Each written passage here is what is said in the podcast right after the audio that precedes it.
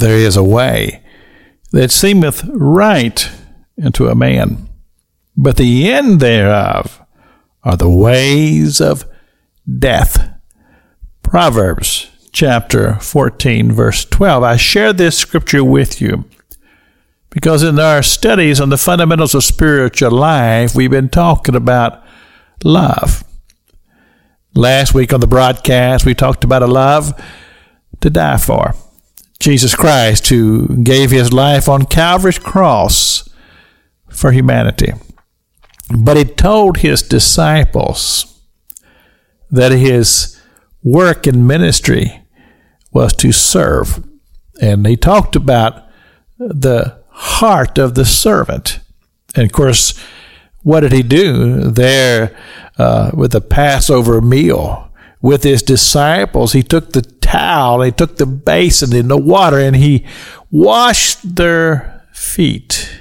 He demonstrated the heart of a servant. This week we go to a different level, and we make a contrast between love and lust, because in the spiritual realm, we understand that love is truly from God, and God is the author of love. But in the carnal, we often get it confused.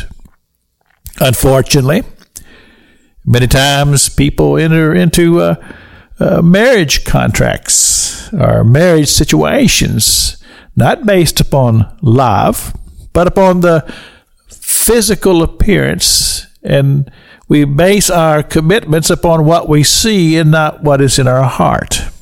And of course, love is such a powerful emotion, often misunderstood from my perspective. Because I believe, and I, I wrote this in the book that I wrote, uh, simply this. I believe that love has to do with choice. We make a lot of choices in our lives. And I believe that the stronger emotion to say, well, I'm in love, I believe a stronger emotion is to say that I'm committed. Because commitment is such a phenomenal thing when we truly bring ourselves to a place to where we say, I'm committed to this marriage, or I'm committed to this relationship. I'm committed to my relationship with God. When we make commitments, and we honor our commitments, that is such a a, a powerful uh, thing that propels us. You see, I believe in the power of commitment. But love versus lust. The scripture that we read, there is a way that seemeth right unto man, but the end thereof is destruction. And you see, when a person is driven by their lust, it often does lead to destructive things because it's carnal. And that which is carnal always has a carnal result.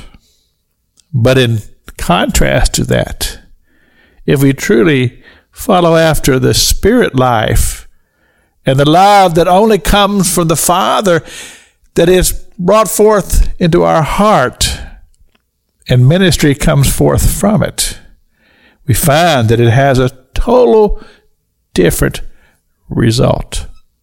This is Pastor Jack King with the gospel on the radio broadcast.